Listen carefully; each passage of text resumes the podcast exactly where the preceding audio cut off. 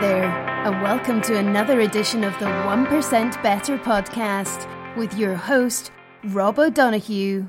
Hello there, and welcome to episode 87 of the 1% Better podcast. Thanks for checking it out, as always. And I won't do a huge long ramble tonight or today, uh, whenever you're listening. I will probably do a, a solo show soon enough. It's been a interesting few weeks, and I um, haven't probably been as prolific with releasing stuff as a result. But hopefully, over the next while, we'll get a number of shows that have been recorded out, and I'll share more stuff in a in a solo episode soon. But this one is with a very, very interesting character, Alistair Rogers. Alistair is originally from Wales, but he's been living in New Zealand for, I guess, nearly 15 to 20 years. And his area of expertise was certainly in the area of performance, using video analysis to help the All Blacks rugby team win a couple of World Cups is pretty good going. And in the last few years, he's moved more into the coaching side, working with the Auckland Blues and just recently with uh, Samoa, um, just on the November tour, uh, just gone. If you're interested in performance, understanding the growth mindset, how to get that extra 1%, certainly using the technologies and tools Alistair has in the areas of video analysis, you'll learn a lot from this. If you have a fascination of the All Blacks rugby mindset and culture, you'll definitely get something from it as well. And as I just look down through the show notes, of which I think I've taken probably the most ever, there's a lot of learnings in the areas of psychology, performance, mindset. What else do we talk about? Behaviors, goal setting, and the area that I'm probably most fascinated about myself in the last year or so is, is getting to know yourself better, self awareness, developing emotional intelligence and really trying to better yourself. Uh, as the as the whole theme of the podcast would suggest, trying to improve in small increments with deliberate practice. So Alistair is uh, somebody that certainly ticks a lot of those boxes and shared his journey uh, in detail for this podcast. So I will leave it there and I hope you really enjoy. As always, if you're a new listener, maybe check out the website sign up to the newsletter, subscribe to the podcast. There's 86 other episodes of this, and the other podcast, the 864, is out as well. All I ask is for you to give me feedback, to tell me how it's going. If you're enjoying these, let me know. We're coming to the end of season two, I guess, kind of wrap that up in the next month or so and do a reboot and a reset for next year, setting 2019 goals and all that good stuff. Lots of that to come. Maybe I'll talk a bit more about that in the uh, the solo show. But as always, I really, really hope you take something positive from this episode and learn something and enjoy it. Thanks and have a great day. Hey, folks, good afternoon, good evening, good morning. I guess the reason I'm stumbling across that one is because it's 8 a.m. in the morning here and uh, I'm uh, not used to recording this early. But, but uh, the reason behind it is I'm talking to Alistair Rogers, and Alistair is in New Zealand, uh, Auckland specifically, Alistair? It is, yeah. Great, and it's uh, it's 8, 8, 8 p.m. there and 8 a.m. here, so we've a, quite a, a disparate uh, time difference. But great to have you along, Alistair folks that mightn't be aware of who you are, can you maybe give yourself an introduction, what you do currently, and and we certainly can take it from there. Yeah, look, Rob. Uh, first of all, thanks very much for having me on. Um, well, the, currently, uh, my role is assistant coach of Samoa. Um, that's rugby union. Uh, so I've I've got uh, two roles on the go at the moment. So that's the latest and greatest. Um, alongside that, um, I've got a, a job with the NZRU, so New Zealand Rugby Union, uh, as a uh, high performance coach. So what that involves is um, going around the, the country coaching coaches. So uh, a busy time. Brilliant. Two two very uh, interesting roles there. Definitely, for me, the the high performance piece is something I'm fascinated about, and um, as we'll we'll talk through it, I'll probably give you a bit more colour around that. Um, for folks listening, though, they're probably picking up on on on your accent a little bit there. Um, it seems to be quite a quite a, a unique mix of, of a couple of uh, cultures. Can you maybe talk me through your, your background, where you originate from? Yeah, so it's it's definitely not South Africa. Uh, a lot of people actually True. say I could I could say pick that that, up me, actually so- a little bit there. yeah, yeah, yeah. But it's it's uh it's probably it's something that I've termed Quelsh. So uh, I was I was born in Wales um, and I moved to New Zealand twenty something years ago. So I've been here quite a while. Uh, so there's a a nice blend of um, of, of Welsh and, and Kiwi accent in there. I can, yeah, I think I could pick up more Kiwi at the start, and then kind of certain Welsh stuff came out there a few seconds ago. But uh, no, that's uh, it's a fascinating story. I suppose the last twenty years in, in New Zealand. But I was reading a little bit about about you, and um, I think when you were growing up, you know, rugby was certainly uh, the major focus. Uh, I, I'd imagine. I think your your dad gave you some good advice in those early years. Uh, maybe you want to talk a little bit about that. Yeah, um, I think I was I was pretty uh, sporty as a kid, and um, I had to kind of make a decision around when I was around 16 years old whether I was going to have a crack at uh, soccer or cricket or rugby. And rugby, we we were a rugby family, and obviously, well, Wales are pretty um, pretty mad on the on the sport, and that was the first choice. So um, that was the path that I decided to to kind of follow, uh, just purely for my because of my love for the game. Uh, and then I got to a an opportunity. So I'd, I'd played uh, professionally for a, a, number of years. I'd been with Neath, uh, which were the Welsh All Blacks. Mm-hmm. Um, I'd been with um, Aberavon, which was a club down South Wales. Uh, so I had a number of clubs, and but in the back of my mind, um, the advice that Dad had given me when I was a young fellow was you got to go to New Zealand if you want to learn the game um, because they were the best in the world in his eyes and the All Blacks he loved the All Blacks. So um, he said look you've got to go there to learn the, learn your craft. Um, so I always had that advice back in in the back of my mind and I just waited for an opportunity uh, which came about with a friend of mine who was playing for Neath and he was a uh, a Tongan player who who's in Wellington in, in New Zealand, and him and I got pretty friendly. And um, he said to me one day, "Look, would you would you be interested in going to my club?" And that was the opportunity that I'd waited for, really. And I just kind of had Lyn Jones was the coach there while uh, in Neath at the time, and I had to chat to Lyn because I was pretty young and mm. wasn't really playing, and so uh, ended up uh, within a couple of weeks, uh, Lyn had agree, agreed to let me go and and uh, paid my own flights and off to Wellington I went. Wow, big! So what you were about eighteen or nineteen or so at that age, were you? Uh, twenty, yeah. Okay, very yeah. young. And and I guess at that point your aspirations were from a, a rugby playing perspective. You know, where how far did you see yourself going, or or did you start to think, you know, maybe there's another angle that I could stay involved in the sport?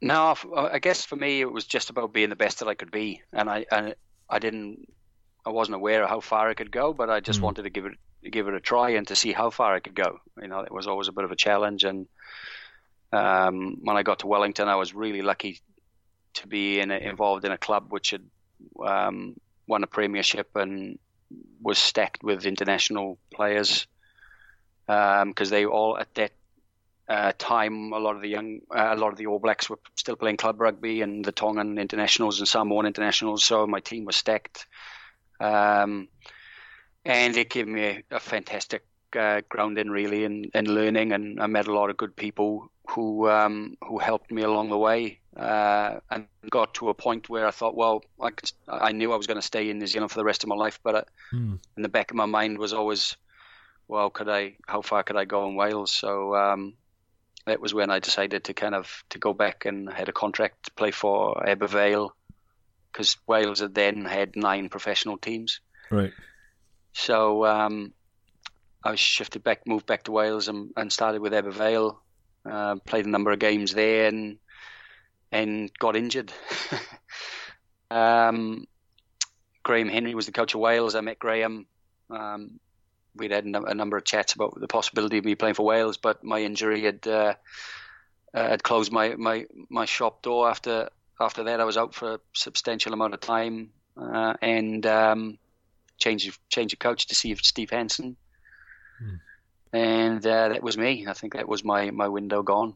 Right. So uh, yeah, that was just how it panned out from a playing career. Yeah, it's interesting. I've interviewed a couple of other folks in the in the rugby world, um, and one uh, an Irish guy, Cork guy, uh, Johnny Holland. He played for Munster a couple of years ago, and he got a, an injury. I think it was a hamstring off the bone injury, and never could really make it fully back. But I guess at that point, the a new career kind of opened up as a result. So it sounds like you know something similar happened for you the the area of, of performance when you were trying to improve and trying to get better yourself as a, as a player, were you maniacally focused on making improvements in your in your game, or you know how did you was that analytical view always there?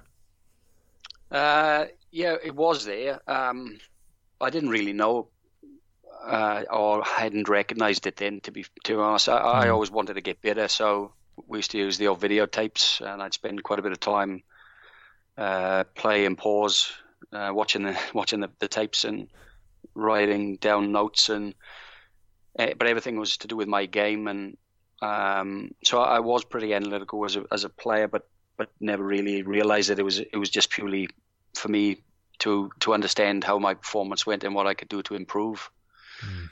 I wasn't until um, I kind of when I'd finished playing, uh, went into the real world uh, for a for a stint, and it, when I, what I would call the real world, which was uh, was which is the the office working world. Mm-hmm. Um, and I always wanted to to to finish and then be a coach. That was I, would had that in the back of my mind, and because I, I was from a family of teachers, so my sister's a teacher, and, uh, and my cousins a lot of teachers, and so I always always liked the teaching aspect. Mm. Um, so that was the aim for me, and I got a call from Mike Ruddock, who was with me in Ebbw Vale, and he'd asked whether I'd be interested in going to coaching Ireland in Ballina. Yeah. In, in uh, up in, in the Mayo there. Uh, so that's what I did. What I did, I, I kind of leapt out of the real out of the real world and back into the the coaching world, um, and that was a great opportunity for me to go there and um, and actually live live that life. Um, mm. It was re- I thoroughly enjoyed it. Had a great time, learned a lot. Um, but I was still only twenty, maybe twenty eight, and I what I felt was I still had a little bit of a burning desire to go back and play and get that out of, out of the way first before I committed myself to being a coach. Right. So um, I managed to have a have a season with London Welsh, and then I moved back to New Zealand, which was uh, which which was where um, I I stumbled across the analysis path. Right, and and for those few years know, moving to Ireland and Ballina. What club in Ballina was it? Like just Ballina Rugby Club or something? That, that yeah, it was Ballina Rugby Club. Yeah, okay. we were in the uh, All Ireland League. All Ireland League at that time. And were yeah. you doing any formal badges or, or coaching training in parallel to that, or prior to that, or, or to kind of really develop that uh, coaching skill? I'd done uh, as a professional, you, you had to do a level one in Wales, so I'd done mm-hmm. that, and I'd done I'd done a, a, level in New Zealand when I was here originally. So I'd had a couple of pieces of paper which give me a little bit of credibility, but you know, I would say ninety percent of coaching is actually you learn when you're on the job, yeah. like like most jobs. Really. When you get you, you cut in your teeth and you're in the mixer, that's when you actually you start to learn a lot. You know. Mm. Oh, very interesting. So when you went back over to New Zealand, the opportunity to start doing some video analysis work presented itself. Like that whole area. Uh, last year, one of my first guests on the podcast, I, I talked to a lady, Lisa Fallon, who is um, she's a video analysis coach for for Cork City and also the Northern Irish soccer team. And uh, you know, we were talking about her growing up watching videotapes as well of football matches and, and just having this passion to try and break it down, uh, uh just similar to what you would mention. But was it still relatively uh, new at, at that point in, in the mid 2000s, the video analysis work? Well, there was a, a company set up in New Zealand which was probably were leading at the time, um, and they were heavily involved in right away through New Zealand rugby, and uh, they were coding or what we would call coding, which is basically tagging all the events that were would occur on the rugby field, and collating a massive amount of, of data on uh, what goes on in a rugby field and, and how it was measured. So that system was was through the um, professional ranks really in, in the country. Right.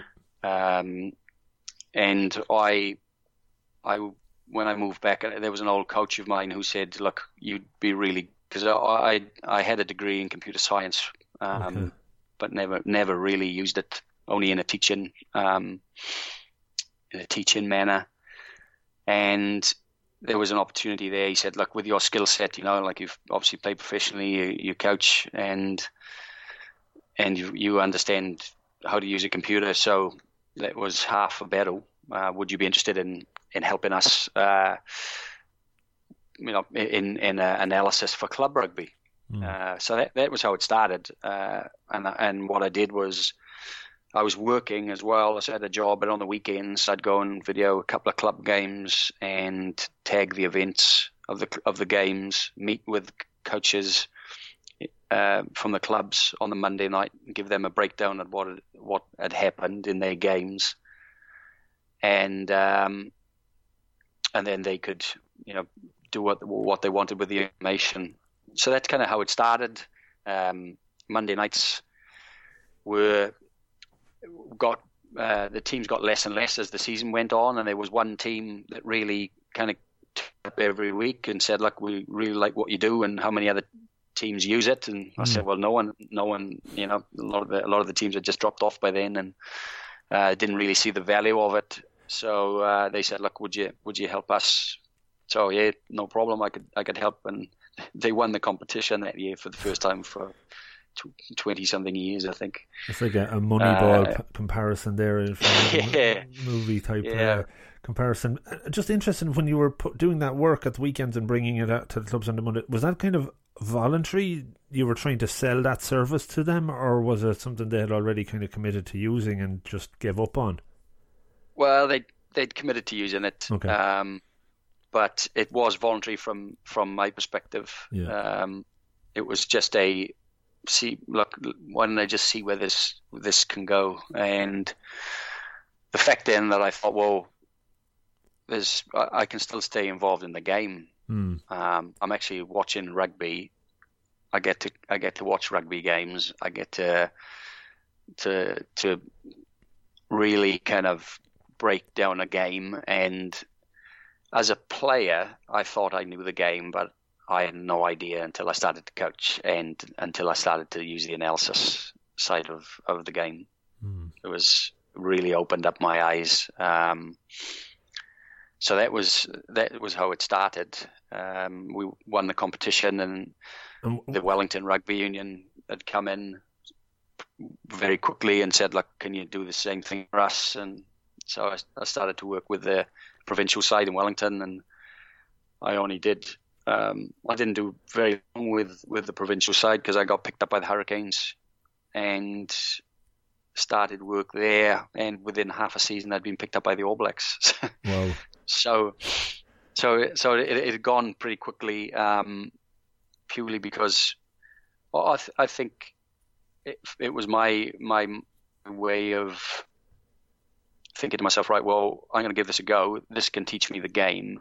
I'll go back into coaching at some stage, but mm. I really want to spend time learning the game. And at that point, I'd started to meet uh, some really smart operators in the game, and um, and spending time with them, just sitting down talking about the game, and that's when you kind of realize that you, you don't really know that much about about it.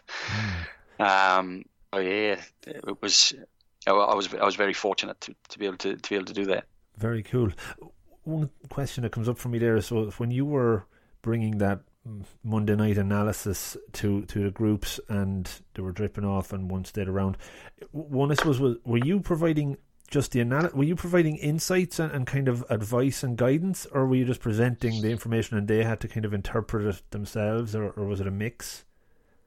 No, it was it was just advice and guidance. Yeah. Um, because that that I think there's you have a number of type of analysts. The where I my skill set differed um, was the the road in New Zealand analysts took were IT people generally mm. because they knew how to use a computer and they could put some stats together and then they'd give it to the coach and that was that was them done you know mm. um, but because of my my skill set um, that wasn't really how I approached it uh, and it was only by chance I thought to myself well I really want to give this a go and I want to try and be the best in the world. So how can I? Who do I need to know in order to be the best in the world? And I'd spoken. I knew someone who had an email address for the guy who worked for the All Blacks, and uh, I emailed him, and I, I, I, knew never never thought he'd come back to me. Brilliant. I thought, oh, there's no way he'd, he'd, he'd, actually give me the time of day, you know. Yeah. Um, but any, anyway, he it turned out that he was the All Blacks were in Wellington um, shortly, and he got hold of me and said, "Look, can, you, can we meet for a coffee?" And I sat down with him and I said, "Look, I want to learn." And he uh, explained my background, and that's when he said to me, "Look, you you've got a, a completely different skill set to everybody else in the, in the country, and what are you doing on the game uh, on the weekend? Because we play France, and I could do with a hand." Very cool.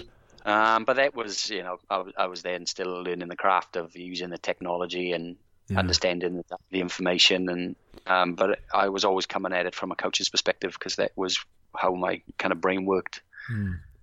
What, what, did you put in the? E- I'm fascinated about the email because if I send an email to I don't know uh, Tony Robbins and say Tony, can, can you come on to the podcast? It's about one percent better. You know, don't tend to get a, a response. But uh, uh what was your your kind of hook in? Like, can I, I can make the All Blacks ten percent better or something like that, or? No, it was never at that angle. Um, what I've found over the years is just asking people advice is a very good starter in an email um, because people are never threatened by that. They always think, "Oh, that's that, yeah, I'm happy to give advice." So I found that, and I've still maintained that uh, when contacting people is just asking for advice because ultimately that's what you're after. Yeah, uh, and that's what I was after. I, I was a I wasn't after his job. I was after advice to be the best in the world. So um, I had no idea that I didn't really understand the lay of the land and and the the framework in which which he was working to. So um, that's the it was it was kind of non non threatening mm. in hmm. that way. Very cool. And and I suppose does that say a lot about the mindset of of uh, the, the person who who was who's the, who's the guy at the time you were talking to, or can you even say? Uh, no, yeah, it was it was a guy by the name of Andy Sullivan. He was working for the he'd been working for the Crusaders and he'd been working for the All Blacks, and then he, he eventually left the All Blacks and went to work for the Wallabies. Okay, but but even that yeah. his mindset and and I suppose maybe this is a question you can answer around the culture and and being open to different things. Like he said to you, this is a skill set that we don't have, and that's something we want to in, incorporate and help us improve. Uh, was that, I suppose, obviously refreshing, but was that something you had then started to see in general that they weren't fixed in any way? Was was trying to continually improve, even though they were already potentially the best. Uh, yeah, I think um, to be honest, Rob, I, I kind of stumbled across that the in the life in New Zealand, and it's one of the things that made me want to want to live here is how they approach life. Mm. Um, I remember one one year working for uh, when I was playing rugby, and I was uh, working in in a telecom, which is uh, the biggest kind of telephone company, and um, I'd made a mistake. I can't remember what it was, but it, um, I, I, think I, I did something, and I thought, oh, I'm going to be absolutely dragged across the coals here. yeah. Um, but the the boss was fantastic. And all the boss had said was, "What did you learn?" This first thing he said. "What did you learn?" I goes, "Oh, I learned this." And he said, "Great, move, let's move on." And that was and that was it. And I thought, wow, how how good is that? I, I want to. That's how I want to live my life. You know. Um, so when you meet people, and uh, like Andy was the same, very open, very yeah. Look, you've got a great skill set. I can use you as much as you can use me. Why don't you know? Can you can you can you give me a hand and I'll show you kind of how it works, you know. So and and that was because because we're a small country and there's a, a lot of collaboration that goes on, um, and that's that's how how we they approach things, which which was something that I really liked and and wanted wanted to live my life that way. Mm. Is that a value that's ingrained in, in the school system of of you know taking a chance, making a mistake, not getting punished for that? Um, where does that come yep. from? Do you think? Yeah. Yeah, yeah, I, th- I think it is. It's um, incredibly encouraging.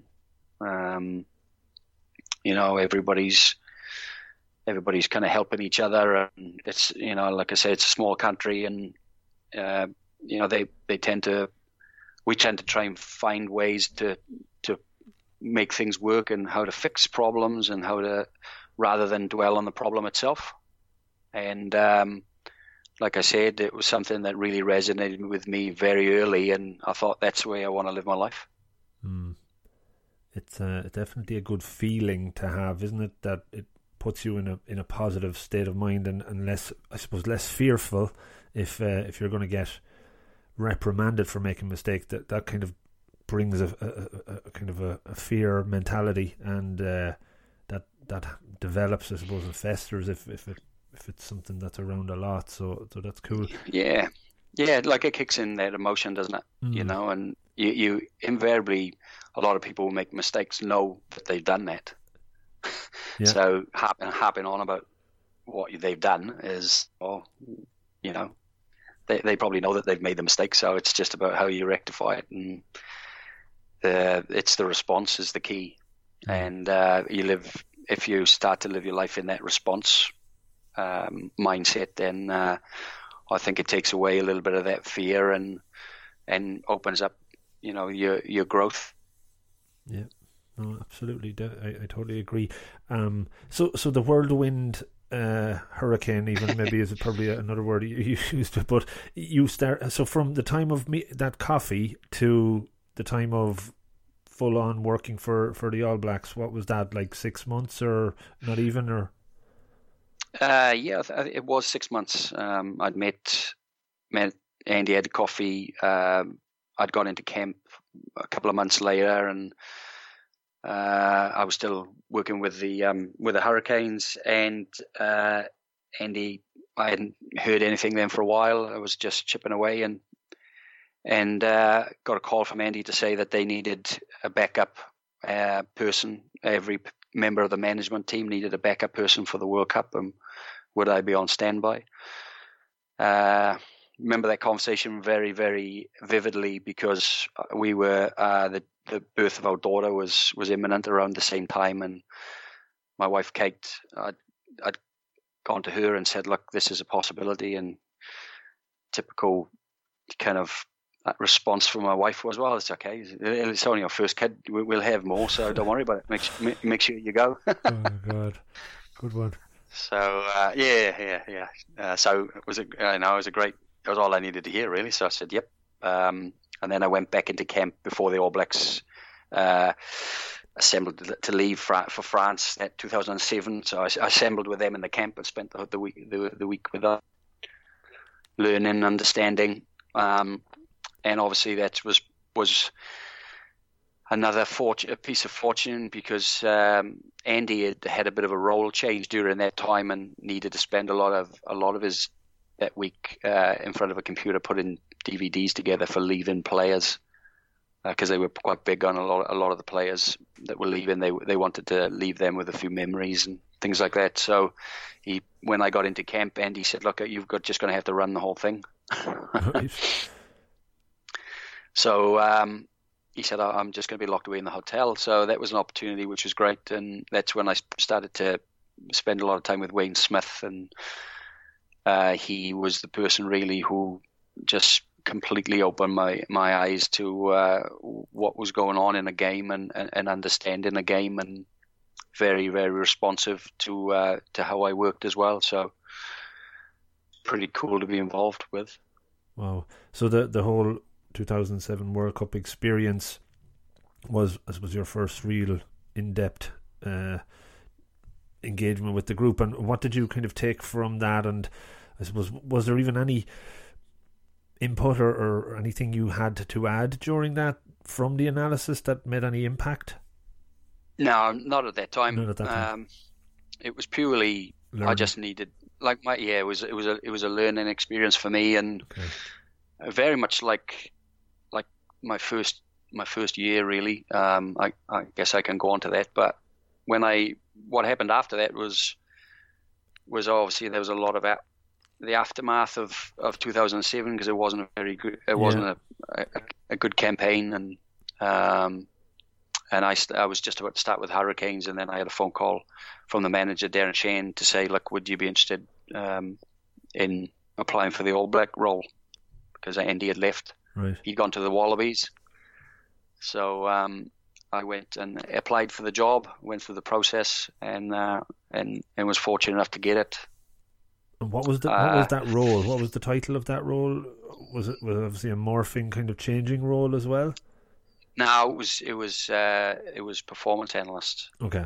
Uh, yeah, but uh, the, the the first thing for me was my, my approach was, um, you know, test matches are short um, in in in prep time, and because when we're together, we're you're actually you know you're you're away, and um, so my approach was to just to basically try and mimic as much as as what Andy had done in my first campaign Right. and just make notes and be very studious and provide a service to them that being used to from his perspective, which was literally just plugging computers in, printing out stats, and that was me, you know. Right.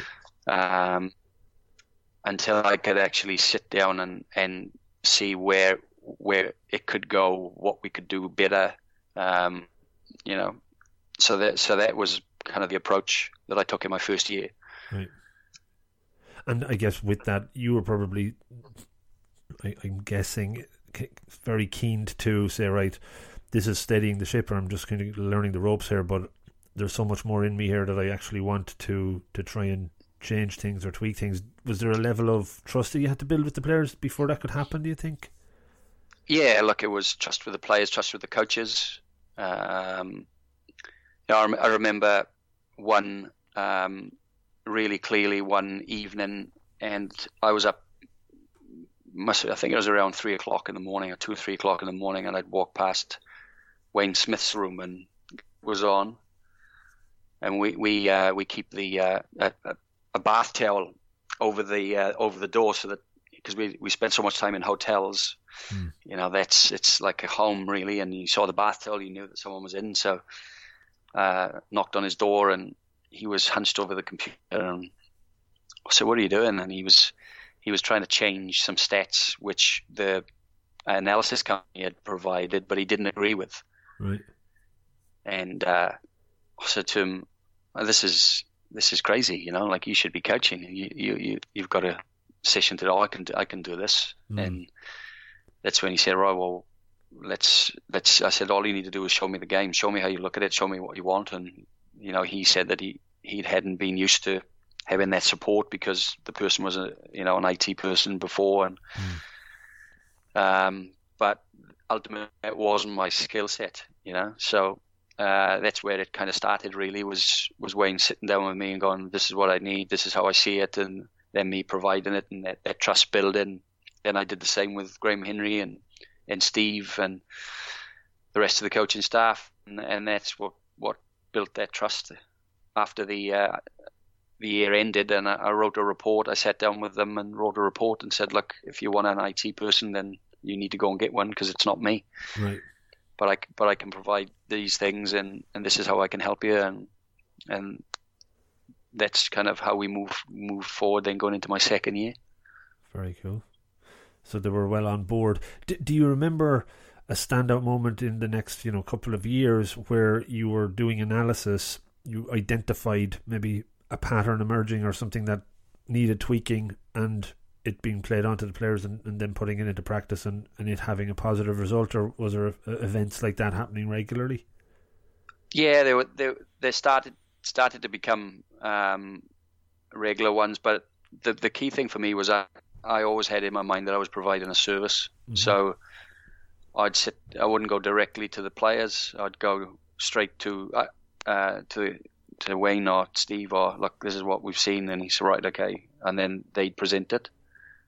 So there were there was a real clear for me a clear brown boundary mm-hmm. of um, what my role was and where it ended and what the coach needed to do. To do. Um, the players was a little bit more interesting because you spend a lot of time looking at their game and analyzing from an individual perspective. I go through every tackle and um, so they, they developed a lot of trust there because they know that I'd started to watch a lot of game and and knew what I was kind of looking at. So that developed over the years um, to to regular one-on-ones with them, you know, because they trusted what I was being able to do and bring. And so my whole, but by 2015, my my role had completely changed. When I was thinking about this, was you coming into these, you know, world-class top of their game professionals and giving them advice or, or telling them what they could tweak sounds like with the, the mindset of, of the New Zealanders, they were pretty open to that. I, I would imagine that mightn't be the case in, in every country or every every team where they might say, you know, what have you done sort of thing compared to me and that closed mindset. Would would that be fair? Yeah, oh, absolutely. Um, and and like you say, it, it's a uh, it's that building of trust. Um, when if you spend, you know, I I was lucky I was there for nine years, I think, and mm. over that time we had a backbone which was pretty steady. Apart from you know quite a few people leaving, and after the World Cup in 2011, um, and different some, some different coaches changes, and trust was was uh, very very strong with that group, uh, and I became a real integral part of the coaching group and the players knew that, and um, but that that does take a little bit of time, and you you've got to understand people to be able to read the that that boundary. Mm. Um, and certain, you know, with certain people, I wouldn't push anything until I knew that I had their trust and respect to be able to say things to them. So hmm. it wasn't in, in never a way in confronting. It was always a way of uh, for them to try and get better. And and their mindsets to be fair to the player were always or um, they that, that they were trying to get better as well. So we were all trying to grow and go in the same direction. Mm. and and you mentioned between 2011 and 2015 your role changed massively. Maybe talk mm. to me about some of the, the the big changes I suppose the extra responsibility that that you got with that I suppose trust and the results coming yeah, well, it had grown. Um, you know, the the demand on information had grown, and it was just me, and I was trying to do a, a technical role as well as a a, a tactical role, and um, I felt like I just couldn't couldn't really stretch to that. So we ended up having a second person who could take the technical uh, the technical stuff, you know, and all the plug in the cameras and do all that kind of stuff. Right. Um, all that was self-taught by me. I didn't have a clue when I started around doing that, so right. I kind of taught myself as I went along. And um, but they knew, uh, you know, the environment knew that I needed some support, and if I was going to be the best that I could be to give them the best information that they wanted, that uh, I'd need to be purely um, looking at the as a game, um, the technical technical side of the game. So we had someone in to help me do the technical stuff, and um, and then I became purely in in the data and the video and and one on ones and running meetings and stuff like that. So it became it became um, uh, a, a, a, big change, but, but by the end of it all. Mm. But it sounds like that's exactly the type of move you wanted to to get into more real performance enhancement as opposed to just the, the kind of as you said the tactical putting videos out there and that's a bit more probably procedural that you could easily hand off. But um, the real insights is probably where you were keen to focus on. Yeah, because again, that was my, um, you know, I I always knew that I wanted my end goal was to be a coach again, yeah. you know. So um, then it was kind of well, how how can I make this work? How can I do this? And I wasn't. I was really aware of, I, first and foremost, that I was I was an analyst. But when when you spend so much time with players and they know that you watch all the games and they trust you implicitly with the information that you're giving them, um, then then they do rely heavily on you. Mm. And um, but in the back of my mind, I was always a right. Where's this going? Where do when do I finish? When do I, when when when do I go back to coaching? Um, what's the perception going to be when I go back to coaching? So, I, and what I mean by that was the perception would be, oh, he's he's an analyst, so he hasn't really who's he coached, you know. so, yeah. um, and I knew that. So after after 2011, I went back coaching club.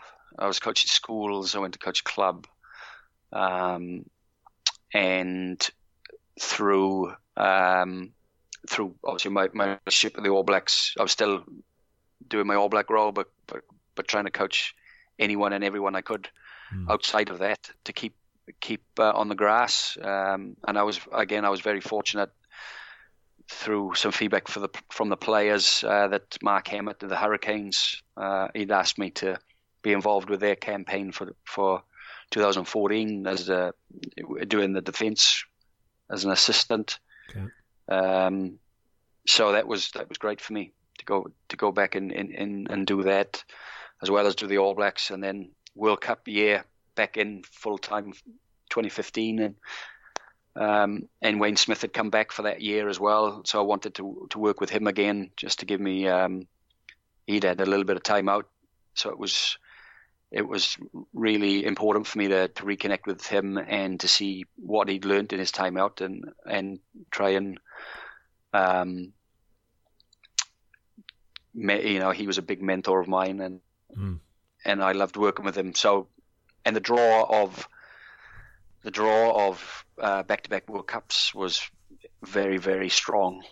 You know like, that no one had, no one had done it, no other team had done it, that was a was a real draw card. But I knew after that I'd finish, and I uh, I would then transition into co- full time back into coaching. I guess you had reached or re-reached the peak uh, of what you probably could do within that. D- during that time, as you started getting more hands on with the coaching, did opportunities present themselves? Did did you kind of push things back, or were you always kind of cognizant of after that World Cup? It was the right time to, to try something different. Yeah, it was. I, I definitely made my mind um, that that that was the time uh, I needed. I needed to go, and I had an opportunity. I I I'd gone down to the Crusaders and they were interested, and uh, ultimately it was John Kirwan at the Blues who I met with and offered me a, a role straight away after the after the uh, the World Cup. Mm. So um, well, we were living, we were based in Wellington, uh, so it was a, a, something that I, I didn't, I couldn't really turn down, sure. uh, and I was super excited by Auckland and the fact that they hadn't really done um, that well and the potential of of the the project, and I thought was really exciting. So. Uh, so yeah, after that World Cup, I, I uh, shift, we shifted to Auckland, and it was just before the sea uh, just after actually after the World Cup, and John rang me and and then it said, "Oh look, I'm I'm actually leaving." so I thought, oh, okay, how's this going to work? Yeah. But um, uh, he said Tana, uh, Tana was gonna gonna take over the role, and um, that Tana would ring me, and I I I'd had a really good relationship with Tana anyway. I'd known him for a long time, been in Wellington and played against him, and of we had friends of friends and stuff. And then Tana rang me and said, "Look, are you, are you still interested?" And he said, "Yep." Mm. So, and that was kind of my next path then of of moving back into Super Rugby and um, and and trying to embrace that challenge. All that time, as you were building to that moment of, of you know becoming a defence coach, you were were, were you putting together your own program uh, approaches, how you would I suppose, put a strategy together and implement that. That's something that you were forming all the way through, or was it until you got that concrete role, then you really had to focus in on on that? Just interested in seeing how that might have evolved. Yeah, look, uh, that's a good question. Um, to be honest, Rob, probably from the the time I knew I was going to do it after 2011. Um, I used to sit down with the All Black calendar and plot where, where are we going on tour, who can I meet. Um, so that was the, you know, that was the way I approached it. Who can I meet? Who can help me? Because I knew the All Black way and I knew the uh, how we how we our methods, um, how, we coached, but I knew that I needed to, to kind of grow my uh, awareness of what was happening outside the game and just talk to different people. So I'd plot the um, plot the calendar, and so we'd be in Cape Town here, so maybe I can meet uh, a uh, Brendan Venter, or um, you know, if we were in London, I'd meet a, a, Paul Gustard, or I'd I'd go and I'd go and meet as many people as I could who who just through conversations had, had maybe oh yeah, maybe that would work, maybe this would work. So I, I kept on. I've I was I've got books and books and books and books of yeah. notes and things over the years, you know, where where, where I was. So I really needed to be put myself in the best position that I could, so that when I had an opportunity, I was absolutely ready to go. Mm. Yeah. Uh, and I didn't I didn't have all the answers, Rob. Um, and I knew I didn't have all the answers, but you I'd I'd had a, a rough an, an idea of where I wanted to go and how I wanted to approach it, and you you know you've got to be able to just try things, and, and I was certainly, and I'm still not by any means uh, the, the, the the finished article, uh, but if you've if you've got a big big growth mindset and, a, and a, you're a learner, then uh, it becomes a lot easier that way. Yeah, and, and I, I find. No, absolutely, and I think even just picking up on what you're saying, you were doing a lot of that analysis and research and building those relationships and, and gathering all that information. I think there's a point, I suppose, where you could do that forever and never really learn a whole mm. lot. And then by by taking on the role within the first month, you've probably learned how much of that is valuable or, or not at this point in time. I, the, the, weird comparison I have here is just even doing a podcast, right? I, I could spend months planning it and getting it right, but until I record an episode and put it out and let people hear it. I don't know if it's any good or not, really. You know, so it's, yeah. it's kind of doing that. Yeah, absolutely. And and you know, there's such little things, isn't there? Like I remember going back to club after being involved. I was I was involved with the All Blacks for a long time, and I had been for maybe six years at that point, and I'd gone back to coach club rugby. And at that point in the All Blacks, you could eh, um, they the players were very very good obviously and understood their bodies and you may say to them it would be one part of their body that would that's what you need to focus on you know? And they'd go yep right got it and they, they'd be away. And um, it was actually when I went back to club and then you start right okay this is what we're going to do. This is the reason why we're doing it. Like let's go and you see a hundred things wrong. And you're like wow hang on you know? It's everything there's so much so much wrong here but you you have to kind of think on your feet and go right what well what's the really important message? What's the first thing? What's the lead domino that's going to knock everything else off? You know? Mm. so those those kind of processes that you're on field and going through are, are really really important. And um, and I found it so beneficial to be able to do that. So the the two years you you were with the Auckland Blues for for the two years how would you three. Suppose, well, three years in full, right? Okay. Yeah, how, yeah. how would you describe that that journey? Um, what were the kind of key takeaways from it? Um, how, how has it even made you better? That's a good question. Um, I think it's the biggest lessons for me were um, the probably in my first year. It's not what you know; it's it's it's what they know. Ultimately, it's what you can teach. You know, but it's it's ultimately ultimately the ability to get all a lot of information that you've got in your head and, and out, you know, so that they understand it. And um, that, that that's an important lesson is is how you come across and how you deliver things and um, and trying to find your coaching um, your style, you know. Sure. Um, because I'd learned off a lot of different people and Mm. trying to find out you know, what's my approach. Um, so that those were all little tweaks that we uh, where where I I kind of learnt. Um, that was in my first year, second year. I thought we were better um, defensively. Yeah, that was the, the the hard sell. Really was defensively because uh, the the game here, and I say here in, in, in New Zealand, is very very attack based. Mm.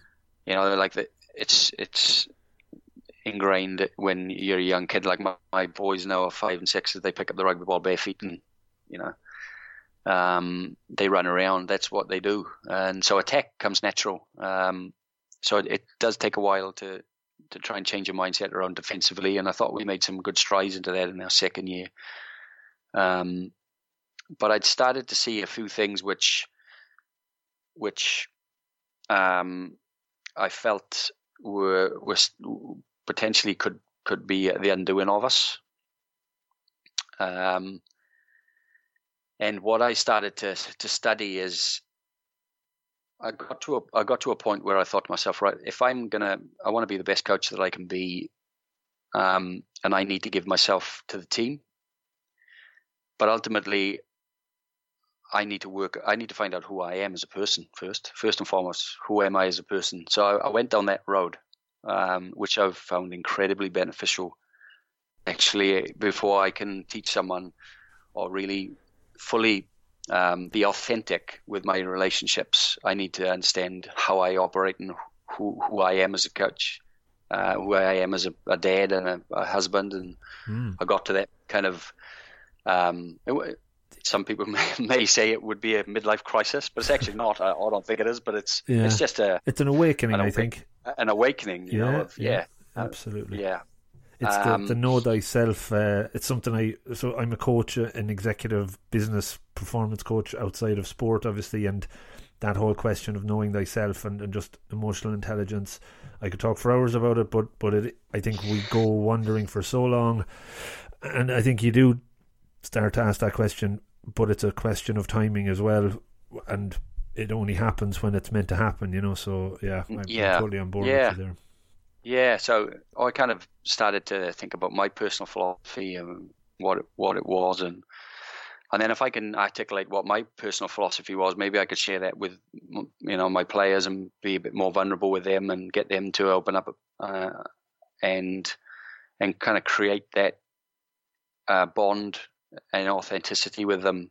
Um, and that's kind of what I did. Uh, I I was very fortunate to go to the states um, on a fact finding mission, really, and I met. I went to Chicago Cubs, met some wonderful people there, um, and then uh, managed to to meet a guy who was a who was a friend of mine, Michael Gervais, who works for the Seattle Seahawks, and he, I, I spent a lot of time with Michael. He, like he's he's a exceptionally bright. He's he's one of the best in his field, if not the best in his field. So I was very fortunate to to spend a lot of time with Mike, and I still do. Uh, I still speak to him really regularly about coaching and um and and really trying to uh, harness their personal philosophy so that so that that um when I when I was in when I was in an environment I knew these are the behaviors that I want to live by and these are the behaviors that I actually um, abide by.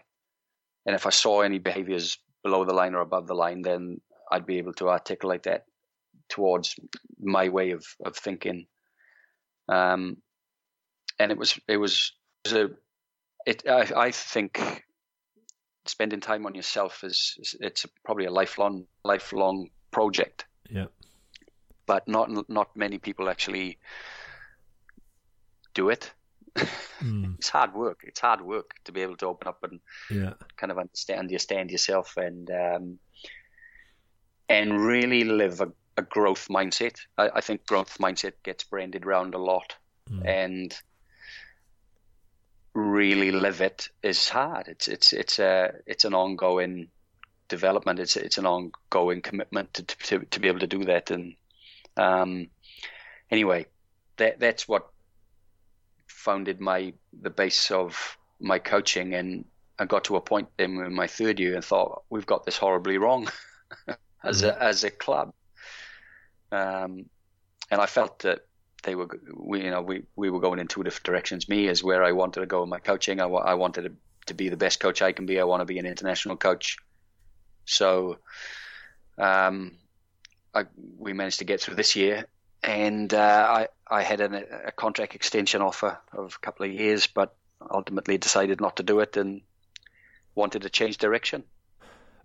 But but that in itself is you getting to know yourself, right? That that you had the I suppose I don't know is resilience not the right word there, but just the uh, the self belief to say that's not the right decision for me and to go in a different direction. It's probably something you mightn't have done two years ago, right? No, that's right. I wouldn't have. And you know, to um, to get, come home to your wife and your kids and you say, "Oh, I I, I actually I resigned today." yeah, it's brave. And it's wow, you know. But um, again, I'm I'm extremely fortunate to uh, have a wife who lives the same um, philosophies, and oh, she has her own personal philosophy, but she's highly uh, growth mindset and highly she's an entrepreneur herself, so okay. she's a high performer. So that both both of us um, are able to to help each other as we go along, and yeah, it was it was it was once once you have that line in you and once you understand your philosophy, it, it was a, re, a, relatively easy decision. I, I, don't actually agree with that. Um, I want to go in a, in a, in a different direction, but thanks very much. You know, I've learned a lot. Culture was a big thing, mm. um, and I, I, didn't agree with what we where we were going with the culture. Um, so yeah, that that was uh, that was a, a, good decision. But I, I believe that um, you know something things happen for a reason, and um, since then, obviously, I've, I've shifted to, to to Samoa and and into the back into the international arena again, which is really really exciting. No, it sounds exciting, and I'm I think we're just touching on some of the stuff that I am fascinated about, you know, about behaviors and, and values and just interested how, how did you did you use, have an approach to to identify some of those key behaviors or, or values for you? I know it's a journey and it's probably always going to be, as you said, a project lifelong, but was there anything you did to um, unearth some of them? Yeah, I um, I actually sat down and wrote a number of values which were what I you know humility and uh, integrity and uh, perseverance, courage, and all those kind of things really, and just sat yeah. down and thought, right, which ones relate to me, which ones, um, which ones resonate with me the most, uh, and then again going through um, through my time in the states, harnessing those conversations and spending some time saying, okay, well, this is these are the ones that resonate with me, me the most. Mm. Um, Mike Mike Gervais always used to say, if you've nailed it, you you should be able to say what your personal philosophy is within 25 words or less. Yeah. And it's something that him and Pete Carroll did with the Seahawks. Um, yeah. You would have read. I saw it on your site actually with the with the Win Forever. Yeah, it was actually uh, yeah. Isa that recommended uh, ah, yeah. the, the, book. I haven't read it yet, but yeah. I'm definitely on the list. So yeah.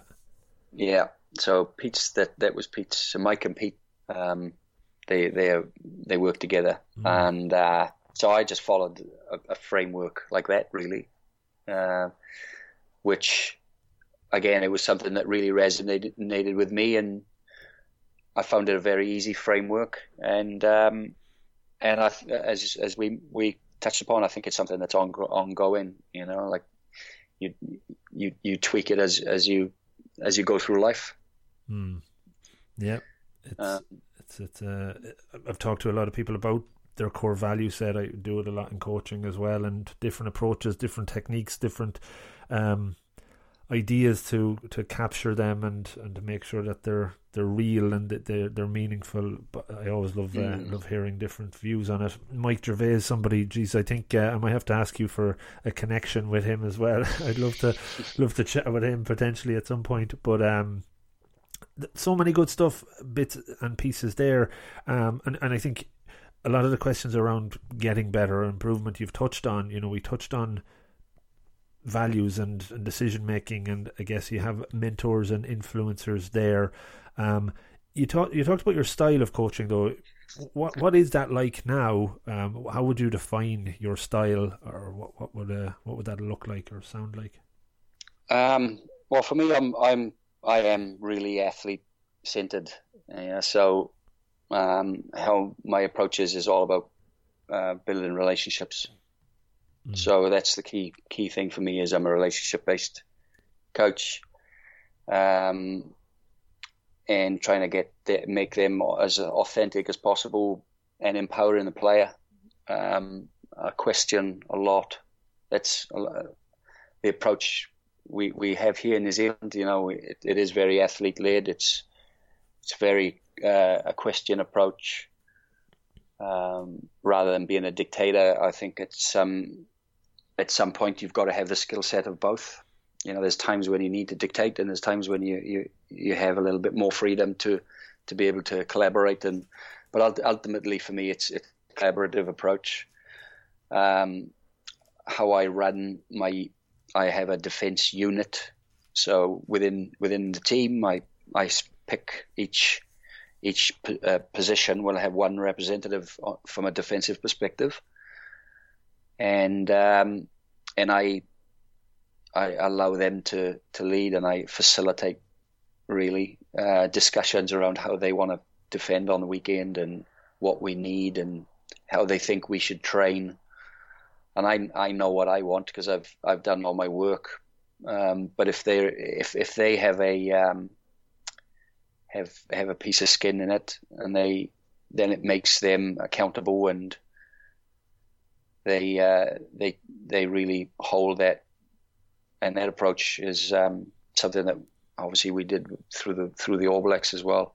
Mm. It's it's it's very very powerful, I believe, because mm. ultimately, un- un- unfortunately, we can't can't go on the field and make tackles anymore. Rob, my shoulders are killing me. yeah.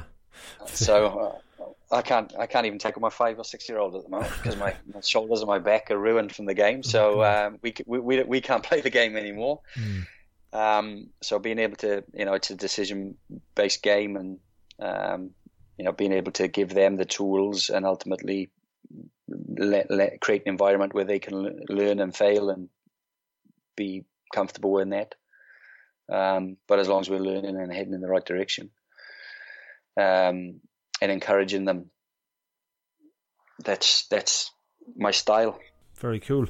I'm conscious we're up on the hour, uh, which which is which has flew by, and I, I have two two last ones, and, and this one being a video analyst and, and very analytical.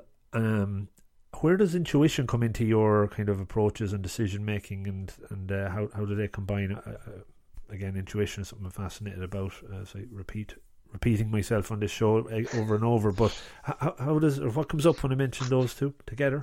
Great question. Um, you know, intuition is an interesting thing, isn't it? Uh, does in, intuition come from experience?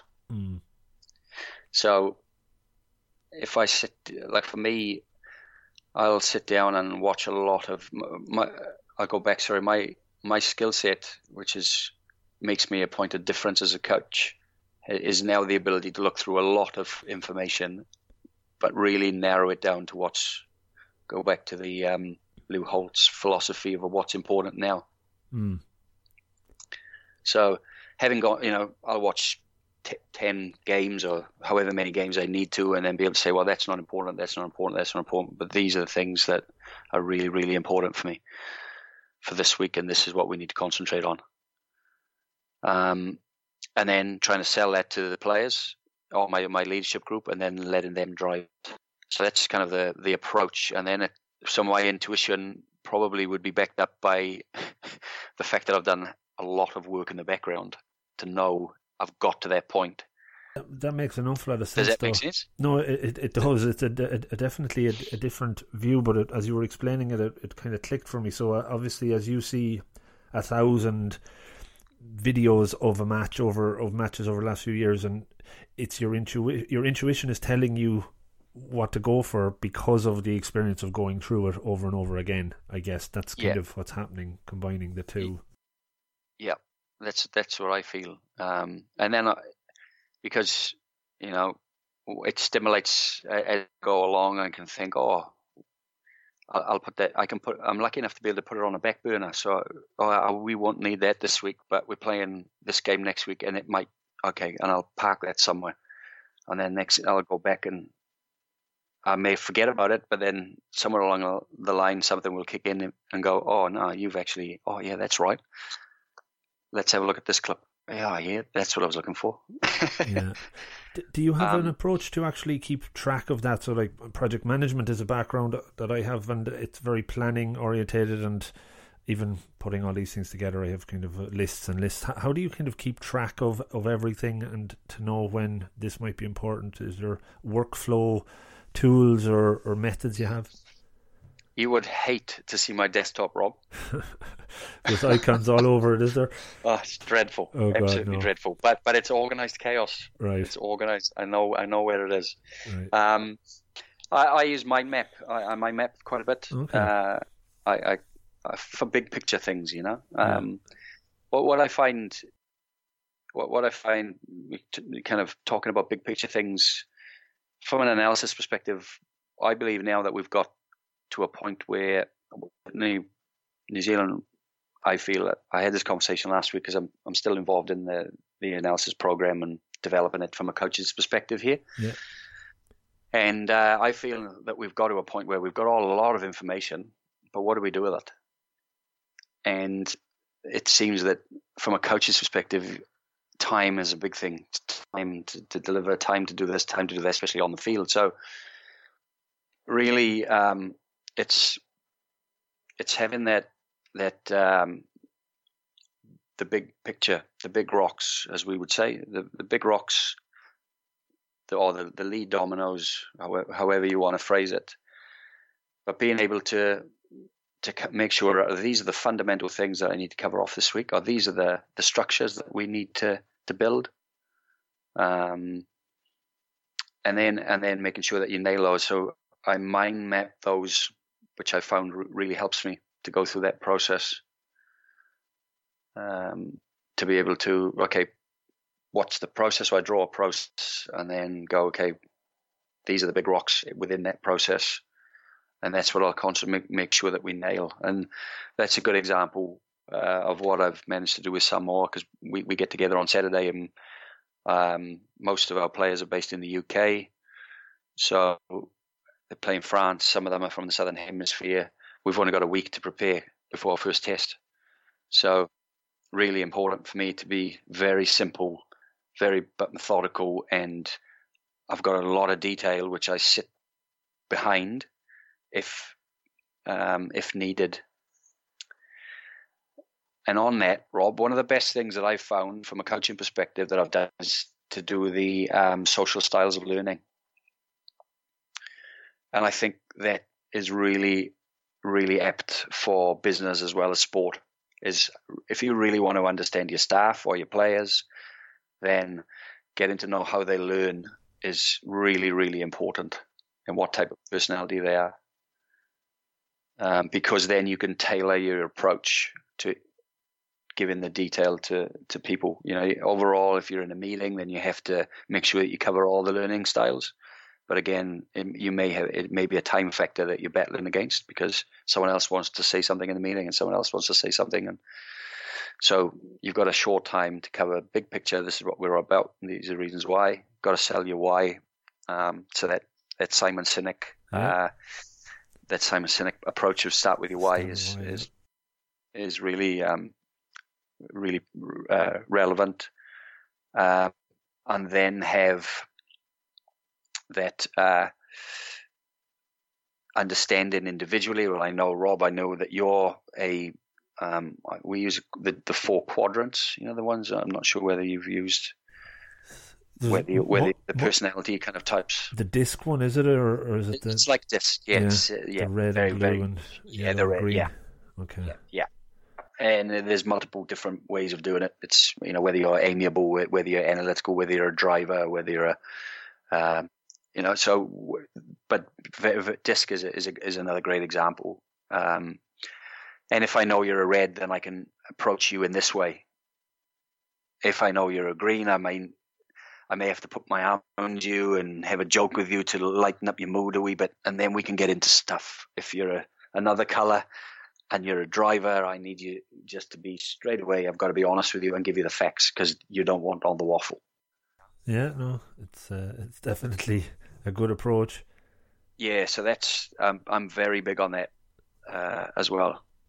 Hmm. For I use that a lot yeah. in my for my one-on-ones and and having that approach builds that authenticity then with your relationships yeah no definitely i think uh, authenticity seems to be coming through a lot as well and um, you know not just in sport but in business as well if you, if you kind of can't be authentic uh, I think people can see that pretty quickly. Um, you know, they, they, can spot it, and that's when you lose that connection or trust or potential uh, relationship building can can be much tougher. So um, yeah, and look, you're not you're not always going to be, uh, you know, and you're not always going to be right, you know. And I think um, so being vulnerable is key. Is another key. In vulnerability, though, is it something that you find challenging in in the world of, of professional rugby uh, from from the relationships or, or, that you've seen, or are people more more and more moving towards that? Is it is it a value of the New Zealand team, for example? It is. It is a value of the New Zealand team um, because you have authentic relationships and you have that um, that trust that builds the trust. Um, and I think you know when you're a young coach, you pretend potentially it's tough being vulnerable. Um, and some coaches don't want to be vulnerable, or you know, in in business as well, because people see it as a weakness. But uh, it's it's a massive strength if you can change that mindset around. And I don't think I think it's a fine line, Rob. You can't always be vulnerable because then people will go, "Oh God, oh, oh, well, was vulnerable again." Weak, does, yeah, does, he actually yeah. does he actually know what he's doing, or you know? Yeah but there's there's certain times where you can be vulnerable enough and to to stop that ripple in the in the pond effect. Go, hey mate, that's my fault. I've I've stuffed that. Hmm. You know, um, or the approach again of boys, I want you to do. You know, this we agreed to. This is what I want you to do, and we, we you disagree. Disagree. Sorry, we disagree and commit to it. Hmm. So you, not everyone. You may not get everyone in the room, but if they're willing to put themselves uh, the team themselves and disagree and commit to what you're doing and, and then be vulnerable enough as a coach to say, hey, look, if this doesn't work, then it's on me. It's not on you because this is the approach that I think we need to do, you know? Mm. Um, so, yeah, it, vulnerability, not every week, but it's, it, it's very, it's a very powerful, powerful thing and it comes with experience, I presume, as well. You know when to and when not to uh, to show it. So very yes. very true. Last one, Alistair, and it, you've touched on books a lot or kind of influencers during during our conversation, which is which is great. Some of those I've already got on my book page, but any one or two impactful reads you've had of late that spring up that has uh, changed your thinking, helped you unlock something. What what might uh, spring to mind there? Yeah, he, I've got I've got about five on the go at the moment. Uh, I know. Um, I know. And I can't read them. I'm terrible for reading them in um, parallel. Is it when, when I'm working? You know, like I can't. Yeah, yeah. It's but um, obviously the the one on on that you've got, uh, which was Stephen Covey's book, uh, the Seven, seven Habits. Yeah, that's yeah. that's uh, would be in my top five. Okay. Um, the obstacle is the way Hmm. I've heard of that. I don't think I have it up there. Ryan Holiday. Oh yeah, yeah, uh, I've heard of him. Yeah, I found that very good, um, and I've actually given that to some of my athletes. Um, again, to do with adversity and and the stories in the title, but finding that you know, trying to change your mindset to see that the the obstacle is the way forward, and you approach it, and you you don't um, try to avoid it, and you, you confront it, and uh, uh, very very good book. Cool. Yeah, very uh, very good. Any any others that uh, are jumping up? Jumping up. Um, the there's a very clever man uh, your side of the world, Damian Hughes, who's just finished a book called The Barcelona Way, which is good for cultures. Hmm. And is that um, is that in Barcelona as in the city or the sport? Yeah, the uh, sorry, as in the, as in the team. Okay, yeah, based yeah. on right Pep Guardiola's um, okay. influence uh, mm. in, in, what what he's done. Um, that's good for culture for culture and things like that. Um, if you're if things aren't going well and you're you're not sure from a leadership perspective, uh, there's a book called "The uh, Turn the Ship Around." I found that very good too because that tells you confirms what what you're not to do. Sometimes the best learnings are things not to do. And, I, uh, and I've just been through that. well, like uh, it sounds like though, you know, that you've gone through some very great highs, and everything was not everything was going well, but been with New Zealand for three World Cups, learned an awful lot, and then you've gone into the club game and, and faced another massive set of challenges and learned a lot from. So it's a great great mix, I suppose. It puts you in a good place for the future. Yeah, I think it does, and um, you know, I think the probably the, my best uh, the best time for me, without a doubt, as a coach has been with the Blues. You know, because a lot of people would um, would see it as a you know a failure, really. But for me, I don't view failures like that. You know, I don't. I, I see them as great learnings, and I've learned. It's been fantastic, um, and I'm really, really pleased, and I genuinely believe that that I'm really pleased to have gone through it because at the time there's certain certain things that you go, oh, this is terrible, and things aren't going, you know, well, and um, an on-field performance shows that. But um, but if you've got the right mindset, um, then it's a great great learning opportunity, and and I've been really blessed to have those, and uh, hopefully many more to come. Not failures, but uh, more sorry, learnings. Learnings, anyway. yeah. learnings, yeah. we say? Uh, no, it sounds uh, sounds like you're only getting started, uh, Alistair, and it's been great Just to warmed up. yeah, it's been really fascinating to, to hear your, your story and and picked out some really cool stuff there that I'm I'm sure people will, will enjoy listening to as well. Um, so look, that's been great. Uh, do you do you want to give a shout out how, how folks can get in touch? I know we're we're on Twitter, uh, following you on Twitter. Is there any other ways if anyone wants to drop you an email after getting inspired from this um this podcast? Um, yeah, I'm on Twitter. You know, you've asked me something which I'm, I'm, you know what I'm like.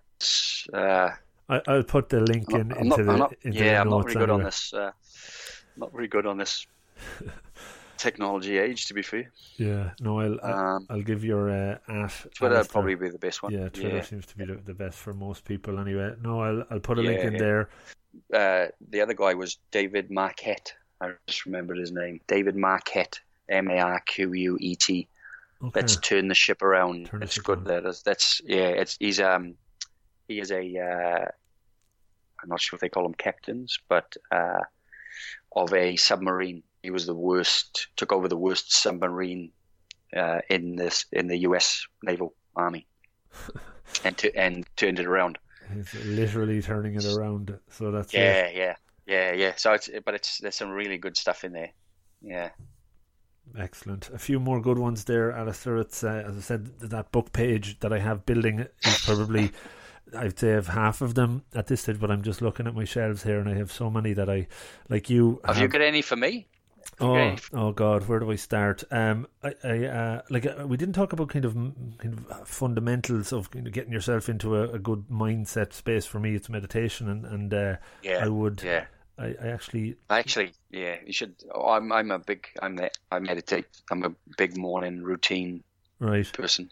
Yeah, that's what we talked with Isa about, um, and kind of getting into the habits of doing three or four things in the morning. Uh, th- that there, there was a book I read called the uh, autobiography of a, a yogi. I, I always butcher the name. It's Yogananda Paramahansa, I think, is the, the name of the yogi, uh, and it's it's about hundred years too. old. Um, I'll send you a link. It's on the website as well. Uh, that Right, that's really good. And uh, I, I'm looking at the Art of Happiness by the Dalai Lama. I read that not so long ago. That's very Ah. good.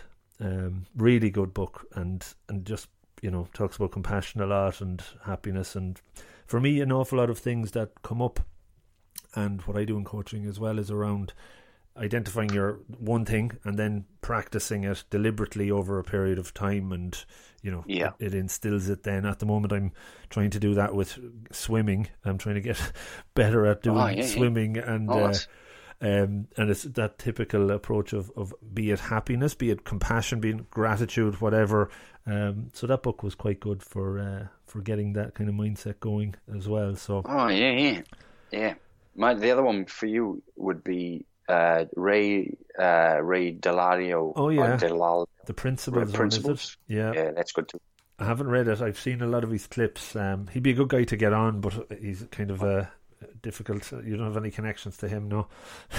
Nah, nah, I don't. I I I haven't caught up. I have never spoken to him. No worries. Um, We'll uh, we'll we'll leave it there for now. So, Alistair, we we maybe get back in Well, 20, you- 2019 and do a book a book uh, review session or something like that. Thanks so much for, for doing that. I, I really appreciate it. nah, my my, uh, my pleasure, mate. It's great to meet you. Yeah, hopefully you got something out of it as well. A little bit of reflection is good too. Yeah, for sure. Always. Uh, I've done a few of these, and every time you you kind of reflect on a few things, it's it's been it's it's great.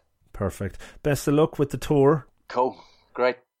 Thanks again for your time. Rob. yeah, no, Appreciate thank it. you. No, it was brilliant to talk to you, Alistair. And safe travels and uh, stay in touch. Okay, we'll do. Take good care, man. man. Thanks a lot. Bye. Bye. Bye. Bye. Bye. So, how did you find it? A good show? Hopefully. Do take a second or two to let me know. And before you do dive off, just a couple of quick call outs. The new podcast, The 864, 15 minutes long, in fact, 864 seconds is the aspiration, is now out and ready for listening. Check it out on the site. Go to the podcast page. There's a link for 864 there, or go on to Apple Podcasts and subscribe. That would be awesome. The 864 is all you have to search for. And it's in all other podcast platforms that you can think of or should be. So have a listen. Every week I release a one minute Monday video clip, which is also a tip to hopefully make you 1% better. Check that out. It's on the website on the video page. Did you also know that only about 1% of listeners to podcasts, not just my own but all, leave a rating, leave a review, get in touch or give feedback? And I would love if we could buck that trend and put it to 2% for this one. So please do take the time to give me a bit of feedback, give me some ideas about future guests or whatever the hell comes into mind. Just get in touch or rate or review the podcast on Apple. That helps. I'm available at all of the social platforms, pretty much all, at Rob of the Green. That's either with or without the at sign, but you'll find it under that moniker. So hopefully I'll hear from you there. Last couple of quick ones support. So I do offer some pro bono coaching. Get onto the website, the support page to get in touch few hours a month. Happy to do that. And if you would like to support the podcast, that would be awesome. You can do so through Patreon and also through purchasing books through the book page on the website. That goes through Amazon and we get a little percentage. I'm not even sure what, but it's something. And finally, just to say thanks for taking the time to listen to the podcast. I know there's lots of other shows out there. It means a lot that you're checking this one out. So have a great rest of day, week, month, year, whatever it may be, and hopefully you're getting 1% better as a result of these shows. Take care and good luck.